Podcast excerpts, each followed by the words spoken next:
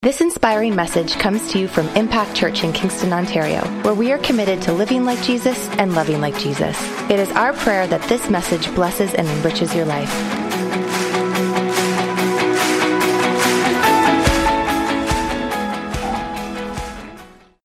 What I want to talk to you today about is the parable of the talents found in Matthew 25. It is one of my favorite. Um, my favorite uh, parables in the Bible. It's something that's always just been in my heart, something that God has always used to speak to me about. Um, but what I want to do first is look at the context of where this parable actually was placed. If you have read Matthew 24 at any time, you know that it's talking about actually the end times, the end of the world, when we're coming to the very end. And then it goes right into chapter 25, where Jesus shares three different parables. The first one is the parable of the, vir- the ten virgins that talk about how we as people are to be always prepared for Him, to prepare to serve Him, to attend to Him. And then the second one that we're going to talk about today is the parable of the talents. And as soon as he's finished this parable, he goes right on to speak right into the next parable, which talks about how we are to serve humanity, how we, how we are to uh, love those around us. This is where it's found about, you know, for you, when I was hungry, you gave me food. When I was in prison, you visited me. So, right smack dab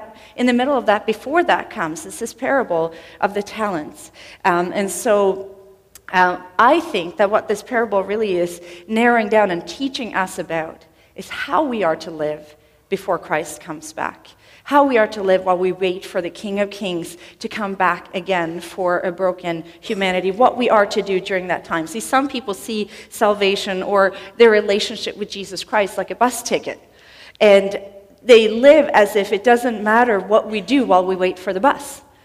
But what I want to say today is what we do while we wait for our King's return is incredibly important. What we do with the gifts and the talents that He has placed in our lives, what we do with the abilities that He has extended to each and every one of us is incredibly important. So I want to start off by actually just reading the whole parable and then I want to break it down a little bit for you. It's found in Matthew 25, verse 14 to 30. You can follow behind on the screen with me there. It says, For the kingdom of God is like a man traveling to a far country who called his own servants and delivered his goods to them. And to the one he gave five talents, to another two, and to another one, to each according to his own ability. And immediately he went on a journey. Then he who had received five talents went and traded with them and made another five talents. And likewise, he who, had received two gained two more also. But he who had received one went and dug in the ground and hid his Lord's money. After a long time, the Lord of those servants came and settled accounts with them. So he who had received five talents came and brought another five talents, saying, Lord, you delivered to me five talents. Look, I have five. Um, I have gained five more talents besides them. And his Lord said, Well done, you good and faithful servant. You were faithful over a few things, and I will make you ruler over many things. Enter into the joy of, our, of your Lord. And he who had also received two talents came and said, Lord, you delivered to me two talents. Look, here I have gained two more talents beside them. And his Lord said to him, Well done, you good and faithful servant. You have been faithful over a few things. I will make you ruler over many things. Enter into the joy of your Lord. And then he who had received one talent came and said, Lord, I knew you to be a hard man, reaping where you have not sown, gathering where you have not scattered seed. And I was afraid, and I went and I hid your talent in the ground. Look, um, there you have what is yours. But his Lord answered him and said, You wicked and lazy servant, you knew that I would reap where I have not sown and gather where I have not scattered seed. So you ought to have deposited my money with the bankers, and at my coming I would have received back my own with interest. Therefore, take the talent from him and give it to him who has ten talents. For everyone, for to everyone who has, more will be given, and he will have abundance. But for him who does not have, even what he has will be taken away and cast the unprofitable servant into the outer darkness. There will be weeping and gnashing of teeth. And so, as we begin with this parable, I want to just break down what God is really trying to communicate. And I want to draw out just six quick lessons that we can learn from this passage. The first thing I want to talk about is how God calls us his own. Verse 14 says, For the kingdom of heaven is like a man traveling to a far country who called his own servants and delivered goods to them. Sometimes we forget to look at those little details, but it wasn't just that he called some servants together and said, Hey, you look like you're fairly capable. I'm just going to give you some stuff, but he said he called his own. There's an ownership that Jesus has when he looks at you and he looks at me and he says, You are my own. I love you and I trust you and I'm investing in you because I know that you can do great things with my help. I give you everything that you need, but you need to know that you are mine his own in the, the original language, Greek, actually talks about being separated, being set apart for something. Just like in the Old Testament, we read about how the Israelites, in uh, their whole, all their journeys, God always called them the set apart ones, the called out ones, the people that he had separated for himself. In the New Testament, he speaks that way of the bride of Christ, and he says, You are mine. You are my own, and you are my people. Not just some random people, but people that God loves. He has a relentless love, like we, we sang this morning, there's no way to know just how far He would go to tell us how much He loves us. Um, Isaiah 43, verse 1 says, Do not fear, for I've redeemed you. I have summoned you by name, and you are mine. The first thing you need to know this morning is that when God looks at you, He looks at you and He says, You are mine. You are mine, and I have loved you with an everlasting love because you belong to me. You're mine. When we understand who we belong to, we actually don't have to be gripped by fear. We see a contrast in this parable between the people that understood their relationship with their master versus the guy who couldn't quite understand what the character of the master was truly like. And so when we see that when we understand who we belong to, we realize that we don't have to be gripped by fear and we don't have to act or respond out of fear. It's far more important for us to know who we belong to than how many things we can do. And maybe you feel like you don't belong to him. Maybe you haven't had that experience yet where Christ has become personal to you and he has become per- you have become personal to him. And perhaps you have lived your life and you look at this parable and you go, "Well, I don't really have any gifts. I don't really have any abilities. I don't really have any talents." Can I challenge you that when you get to know Christ, something actually awakens in your heart because there's something that has been dormant, something that has been sleeping, that part of knowing who you belong to, that part of knowing who you are in him. And it's no longer, like Paul said, I who live, but Christ in me. And so I can guarantee you that if you belong to Christ, if you don't, then here's your chance. Today is your day where he wants to form a personal relationship and say, I have called you by name, you are mine. But when you enter into that kind of relationship, then you realize that you do have something to give. You do have something to offer because God wants to awaken that inside of you. The second thing that we learn from this talent is that each person had at least one talent.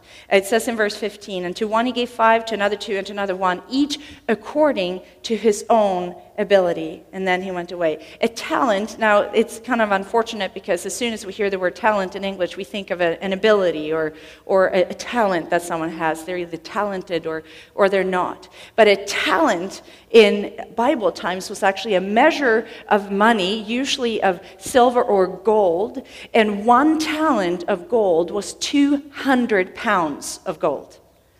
So, um, just to put in perspective what these servants were given, 200 pounds of gold was one talent. So, there was one, you do the math, one of them was given a 1,000 pounds of gold, just like that. And then he went away with total, complete trust, thinking that the servant was going to do the right thing with that. And I think that when we look at what that represents, I think it represents the fact that we have a generous God. We have a God who loves us so much that he wants to entrust us with the true riches, not just earthly riches, but with the true riches of heaven, because he knows that if he can invest in us and we can invest in others, he can extend his love even into the darkest places, into the most unreachable places, because he needs you to be there. Sometimes we look at other people and we go, well, you know, they are so talented, or they have these giftings, or they have these abilities. And we sit back and we think uh, someone else can do it. Someone else is better than me. Can, someone else can speak better than me. Someone else can, can sing better than me. Someone else can write better than me. Someone else can, you fill in the blank. But I think what this parable right off the bat represents is he's given something to each and every person because he knows that you have something inside of you. It's like a deposit that he puts inside your heart and he says, Now you go and you do something with that deposit. We have a generous God. He doesn't withhold gifts, he loves to shower his kids with gifts. But there's another really important thing here. It says that he gave each according to their own ability.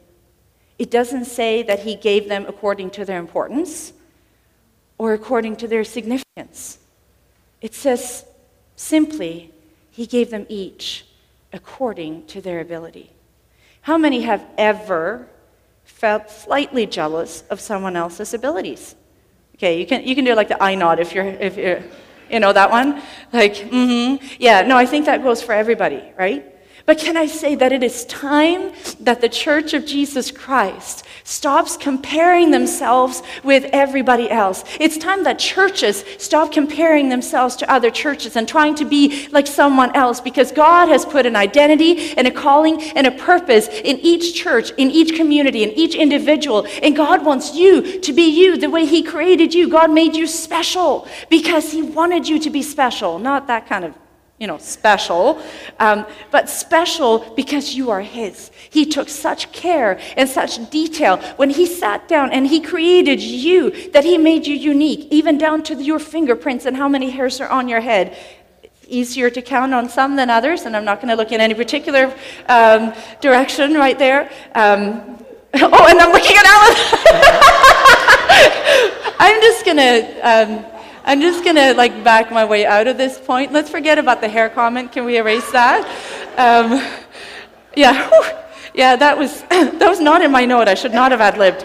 Um, so, um, but there is forgiveness in the house, right? So this is good. You have to forgive me. It's biblical. So, but, but, what God is saying is that He created you with your personality, with even your little quirks, and with your way of thinking and reasoning, with your giftings, with your abilities, not because you are more or less important than the person sitting next to you, but because God loves diversity. He loves to make you unique because you can reach into the world that you are in that I can't reach into. And I can reach people that you can't reach. And God's purpose in creating us so beautifully diverse is because He loves it that way.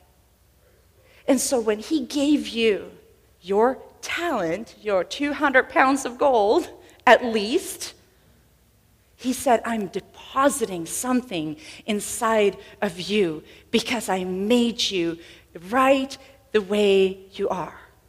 And so we need to realize that if we can just stop comparing ourselves with all these other people. I remember growing up and I'd always wanted to play the piano. We couldn't afford a piano, so uh, someone gave us an old organ and I started plunking away at it because I figured it's close enough. Um, and so I started playing it and, and um, did all these things. And I, I just really always wanted to play the piano, so it took a while before we could actually kind of get one.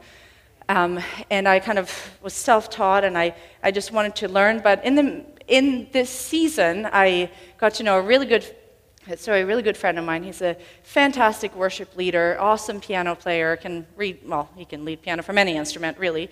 Uh, Cameron can attest to that. um, but he is a fabulous piano player. And so I would sing with him. Uh, we uh, did some different things and conferences and seminars. And so I would just always worship. And one day he said, okay, well, now you play. And I'm like, no not going to happen. Uh, he's like, no, no, really, let's switch off and you play and I'll just sing. And I'm like, yeah, no, no, let me be real clear. No. Right? Because I can say at that time I, I really wasn't very good. I'm not quite sure what he saw in me at that point. But he said, no, I know God has placed a passion in there. Now, I really wasn't very good. I can attest to that. At this time, I really was not good. But, but he said, No, I, I know it's in there, and you just got to take the step. And I'm like, Yeah, I'll take the step when you're not around, uh, right? Because I was horribly terrified of playing in front of this guy. Now, it wasn't his problem, it was mine. But can I say, so many people live like that because they see somebody else that's going to be better than you. And so you go, well, I can't do it because. It's like we joke about this. I can sort of manage somewhat a guitar, but I'm like, but not when there's guitar players in the room, right? Because we have, can I be honest and say we all have insecurities? Where we're like, well, I don't want people to see my, what if I mess up? What if I, you know, and we start getting all worked up. And I think God is sitting up there going, honey, you just got to start somewhere. Now, long story short for me, I broke out of my fears and started playing and started worshiping and started leading, and now I'm in a whole different place than I was then. But it wasn't always like that. I had to battle through my own insecurities, my own fears of failure, my own fears. And on top of that, can I tell you what happened the very first time I ever led worship from the piano? Do you really want to know? Yes. Okay, here comes the raw me. I was playing the old song back in the day, you know, Hallelujah, Hallelujah. It's got three chords. Like, it's really not that hard. Actually, four. Um, but I had decided that I was going to play without music. That was a really good idea. I was leading, it was in a Pentecostal church, quite large. I was sitting at this beautiful grand piano. The whole church is singing. And in the middle of the song, I'm drawing a complete brain freeze, those cramps you get in your brain when you are nervous and you are fearful. And I forget what key I'm playing in. So the church is beautifully like, hallelujah. And I'm like, eh. Hallelujah. Oh, and I'm like, I'm like, oh, let's keep singing, just a cappella. And I'm like, whoa, where is it? I can't even turn the volume down because it's an actual grand piano. And I'm, I'm like, horror. It took me till the end of the song, and the church was like, oh, we love her, let's keep singing, you know. And so in the end, they kept singing this whole song, and I'm like, I think it was the last chord. I was like, I was playing in the key of F, right. Um, and so I got the last chord in. That was good. But can I be really honest and say we don't come out perfect? We don't, we don't learn unless we try. Sometimes we're so afraid of failure, we're so afraid of doing something wrong that we actually never try. But can I say, if you never try, if all you learn is from someone else's mistakes only, you actually never learn something. So, can I say, when God sees you, He sees a person full of potential. He sees a person that has no limits. He sees a person that He has taken such care to sit and create. He says, Before, I, before you were even in your mother's womb, I formed you and I knitted you together. It's talking about this tapestry, this woven together thing. He sat and He actually sat there and decided, We need this thread and we need that thread so that we can weave you together to this beautiful creation because you are amazing. Can I tell you this morning, you have a deposit inside of you. Maybe you feel like you don't. Maybe you feel like you have nothing to offer. Maybe you're, you're just battling your own insecurities because there's, can I say there's always someone that's better? So let's just get over it. And let's realize that it doesn't matter who we think is better or worse. What matters is that we do something with what God has placed inside of us to do. That's all he asks for. So, can I say it's time that we stop comparing ourselves with others? Uh, can I tell you, it does no good. Now, to have role models, that's an awesome thing. That you look up to in a healthy way, that's an awesome thing. But if looking up at other people makes you paralyzed in your own fears, then you need to rethink who you are in Christ. Because who you are in Christ is a wonderful creation. Who you are in Christ is someone with gifts and talents and abilities. And you may think that you have nothing to give, but I promise you, that if you know Jesus Christ, then you have a deposit inside of you, and He wants to use you. See, there's no one that has no talent.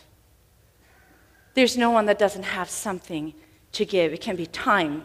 It can be, it can be a, an actual talent you have. It can, be, it can be your treasure. It can be your way of investing. It can be your way of listening. It can be whatever it is, but God has placed something on the inside of you. Think about it this way when I, when I give gifts to my kids, I don't just always give them all the same gift. Makes so much sense, right? Because they're different. There are different ages, genders, and they have different interests, and, and they like different things. So when I, as a parent, want to give something that's meaningful to my kids, I give something that's special to them. Well, God's a parent. When he looks at you, he goes, I know you. I know your makeup. I know your personality. I know your fears. And I know just how to overcome them. And so, just like a natural parent loves to shower their kids with gifts that are meaningful to them, same thing with our Heavenly Father. Number three is this we're stewards of His gifts, not the creators. We don't create the gift that God gives us, we just get to steward it and take care of it. So, in other words, what each person has is a gift from God. It's given by God, through God, and for God. James 1:17 says this, every good and perfect gift comes from above and comes down from the Father of lights with whom there's no variation or shadow of turning. His gifts are all good, not to be valued one over the other. And when we can rest in that fact that every good and perfect gift comes from the same giver, from the same source. Not to say that one person is more important than the other, but to say that one person is unique from one another. And God has placed it that way. It's all from Him. And when we rest in that fact that every good and perfect gift comes from God, we can stop competing, competing, competing, and feeling inadequate was my next word. But we can stop competing too. New word by Sandra Jeffs. It's on my website, sandrasbloopers.com. Um, but verse 20 and 22 says, um, it talks about how those who received five talents and then the person who received two talents, what they did is they both took what they were given and they invested what they had. And they came back. The one that had five came back with five more. The one with two came back with two more. What percentage of return is that? Does anybody know? We have Queen's students in the room. 100%, thank you very much. It's 100% return. It is a 100% return. So, can I say God is actually not interested in how many things you do? He's interested in what you do with what you have. Because the return is always the same. If you have a gazillion gifts, if you have one gift, if you do something with what you're given and you come back to him and it says, and you say to him, Lord, I've done what I can with what you've given me, I've done what I can with what I have, then what you get is you get a 100% return regardless of how many things you have. But can I say, so many people get stuck, absolutely stuck, because they think, because I don't have what, you fill in the blank, what so and so has, before I, because I can't do what they can do, they get absolutely stuck and they actually get paralyzed often with fear, and they stop doing anything and everything. But can I say this morning, God is not interested in how many balls you can keep up in the air. Jolene's testimony this morning was amazing because it doesn't matter how much you achieve in the world, it doesn't matter how fast you run. What he's looking for is he wants your heart. And because I know her story, I know that's what made the difference. I know that that was what stopped her in her tracks. And when she invited Jesus into her life, thing, everything changed. When you walk into the room and sing this song, everything changes.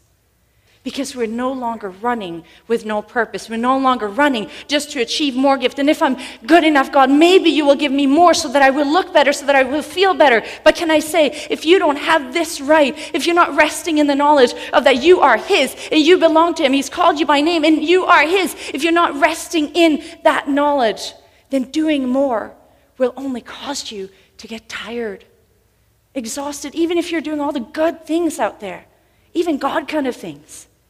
But we need to rest first and foremost in our relationship with our Master. Jesus himself endured the cross. Hebrews 12, 2, it's not in there, but it says, for the joy set before him. These um, two servants that we're talking about in this parable, that came back with the five more and the two more, the reward was actually that come into the joy of a master. It was because of the joy set before them that they actually did anything with the gifts that they had. If I can say it this way, we are stewards of his gifts, but they were not ours to begin with, and they're not ours to keep for our benefit.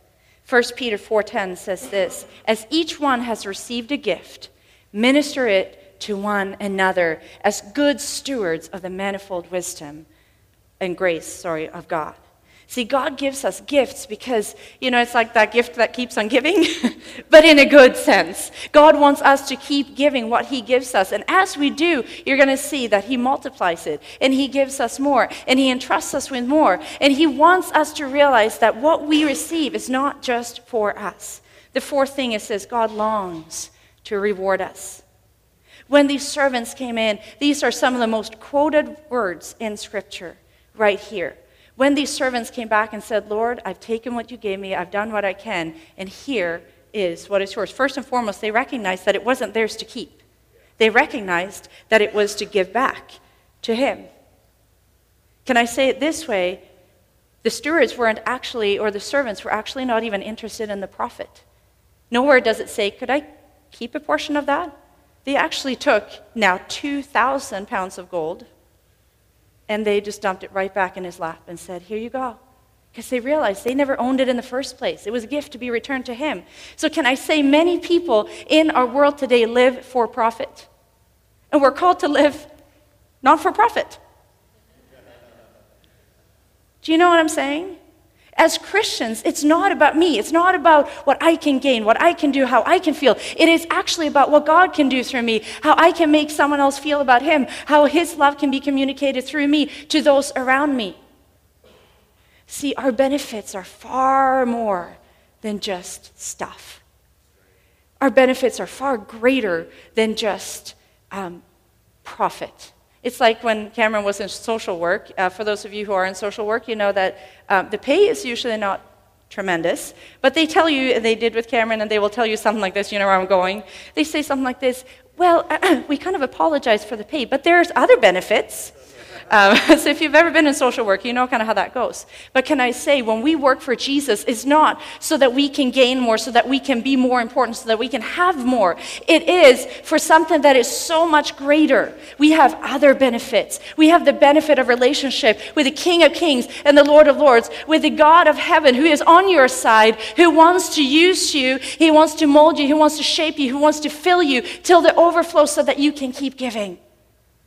That is what our joy is all about and our reward is all about. But when these servants came, these are the words that the master said to them Well done, you good and faithful servant. You were faithful over a few things. I will make you ruler over many things. Enter into the joy of your Lord. Notice that his ultimate reward is actually not just stuff. It wasn't money, it wasn't the talents. His ultimate reward is saying, You were created for relationship, you were created for intimacy. Now you come in. Your reward is to come in freely into my presence, into the joy of your master, where we can have everlasting relationship. Can I say that? is our greatest reward. But if you observe this, the returns were in proportion to the receiving that they got. Each of them had a 100% return, but the rewards were in the proportion to the results. So the rewards were given not because, so the one that earned more didn't get more.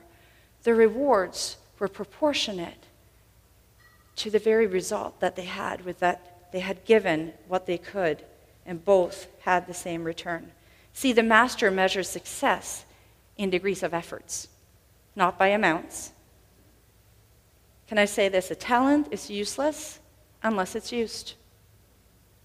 Talent is useless unless it's used because it's not going to do anything. But with God, every talent, every gift, every ability, every investment becomes absolutely exponential and limitless because with God, there's no limits to what He can do with a surrendered heart. But look at what happens with this steward, uh, with this um, master. First, He commends these stewards. He says, "Well done, good and faithful servant." Do you know that word "faithful" actually means one who trusts God for His promises? That's a pretty awesome word. Well done, you good and faithful servant. You trusted God for his promises. They were not even told what the reward would be, but they trusted God for their promises. Secondly, he awards them.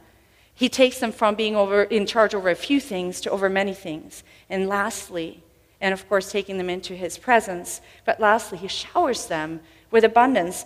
Uh, in verse 28, it says, of the, of the uh, servant that hadn't done anything. It says, Therefore, take the talent from him and give it to him who has ten talents. For everyone who has, more will be given, and he will have abundance. But from him who does not have, what he has will be taken away. That word for abundance is the same word used in John 10:10 10, 10, when Jesus says that the devil comes to steal, to kill, and destroy, but I have come that they may have life and have it in abundance. So what he's saying is that if you take what God has given you, invest it to the best of your ability with God's help, he is not only going to reward you, he is not only going draw you close to himself, but he is going to shower you with abundance. But can I say, so many times we allow the enemy to steal, kill, and destroy in our lives by telling us that we are not good enough, that we don't have enough, that we don't, can't do enough, and that we are not enough. But can I tell you today, Jesus wants to come in and deposit something inside of you that is so unstoppable, so incredible, that He is going to shower you with His faith, His abundance, His love. Fifth thing is this our attitude affects our effort. Verse 24 says, Then he who had received one talent came and said, Lord, I knew you to be a hard man, reaping where you have not sown, gathering where you have not scattered seed, and I was afraid And I went and I hid your talent in the ground. Look, here you have what is yours. That word afraid is the Greek word phobio. He was paralyzed with fear. He, he couldn't bring himself to do something. He was seized with alarm. And it says that he went to hide. It actually means to dig down deep and conceal something. Can I say that fear and the enemy will come and try to make you push down whatever that deposit is inside of you and say, Don't you think you are anything? Don't think that you can do anything. Don't think that God can use you.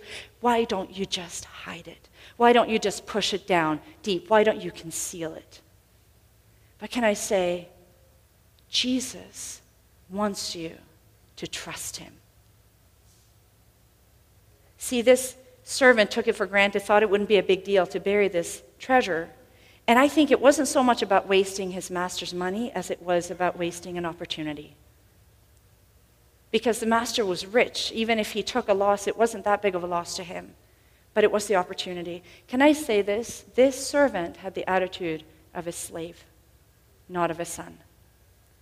And that's where most of us get gripped and seized with fear when we do not recognize that we are his. Actually, when this servant talks about his master, there's an equivalent description used in the Old Testament. And it was of the Israelites when they described Pharaoh. And they said he is a hard taskmaster.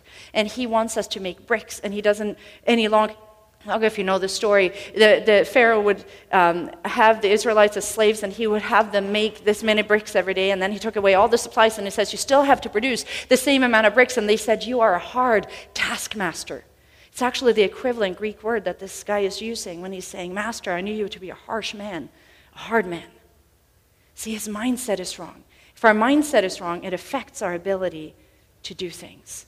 So we need to recognize and realize that you are His. God is not standing over you with a whip going, Come on, do more, work more, work harder, do more. He's standing over there and He wants to pour out His love because, first and foremost, He just wants a relationship with you. And as you form a more intimate relationship with Jesus Christ, then He starts to pour out so many blessings and so much love and so much peace and so much joy and all that fruit of the Spirit that we talked about this morning that you can't actually help but to give out to those around you. And then it becomes effortless. It doesn't become become something where you're striving and comparing and, and chasing after something that is never enough.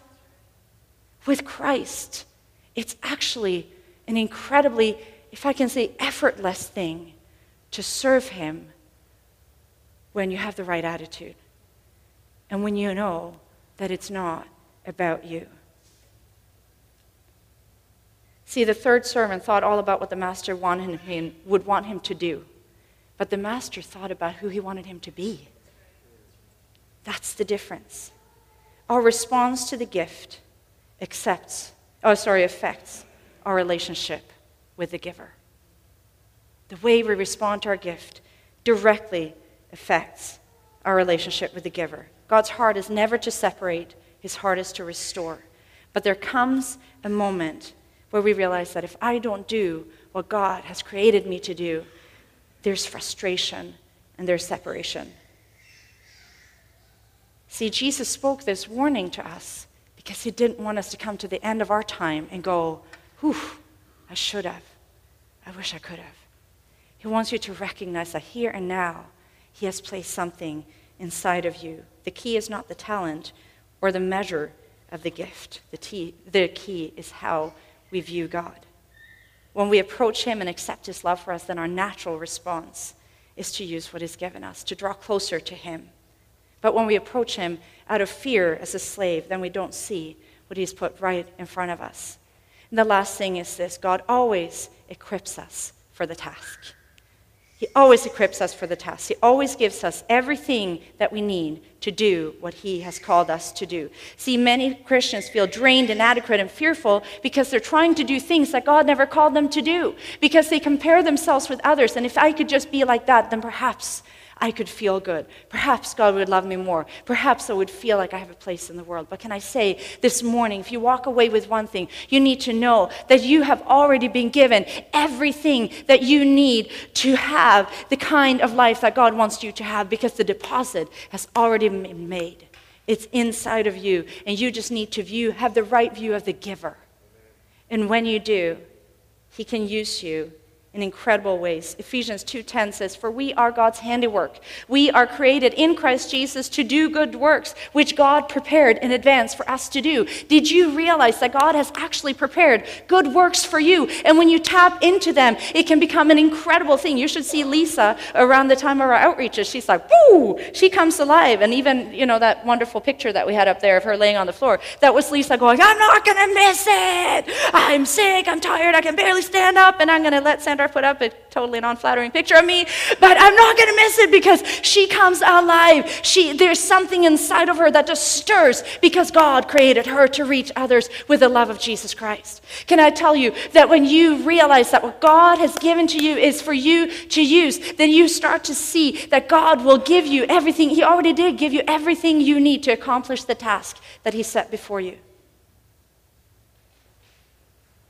So, in conclusion, I just want to share one story that I came across, not story, but verse that I came across, and I've never seen the correlation until this week.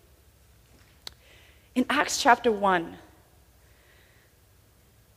verse 6 to 9, I, I came across this and realized that this is actually the same story as Matthew chapter 25. I never saw it before. It talks about how Jesus, right before his ascension, it says that he gathers his disciples, his servants, to him. And if you follow the conversation that happens here, Jesus actually comes to them and he says, I'm about to go away. I'm going to travel to a distant country. I'm leaving very soon, like at the end of that sentence, pretty much. And he says, But I want to prepare you for something. When I go, I'm handing you the baton. And tag, you're it. Now do what you can with what I've given you until I come back. And when I come back, we'll settle accounts. It's actually the same story. Listen to this. In verse 6, then they gathered around him and asked, Lord, are you going are you at this time going to restore the kingdom of Israel? And he said to them, It's not for you to know the times and the dates. You won't know when I come back. That's what he's saying. Set by the Father by his own authority. But listen to this, verse 8. But you will receive power when the Holy Spirit comes on you. Did you know that the word power there is the word dunamis? Dynamite. You shall receive power from the Holy Spirit when He comes upon you, so that you can be my witnesses in Jerusalem, in Judea, in Samaria, and to the rest of the world. So, in other words, start in your sphere of influence and then work your way out. What I found so interesting when I studied this week is that in Matthew chapter 25, in the first verse, where it says, He gave each according to their ability. Can anyone take a wild guess at what the word ability is? Dunamis.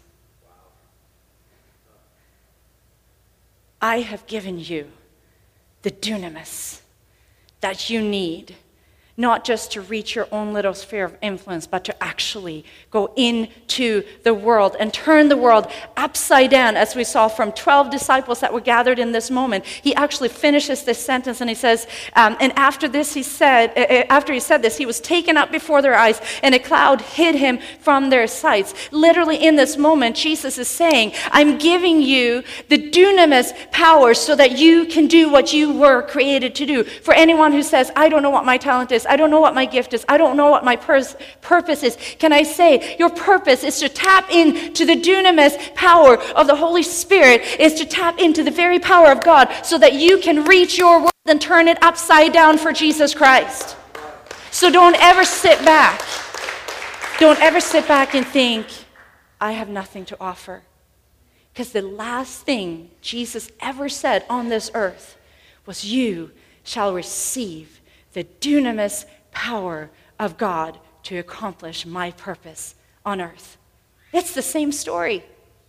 And it's so interesting because when we see that that's what the gift is, is the power of God, we realize that it's not about the size of the gift as much as it is about the response to that gift.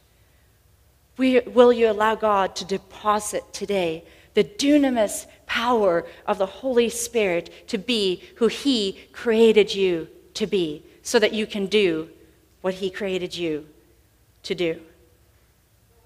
In the end, it's all about, we say here, live, life, live like Jesus and love like Jesus.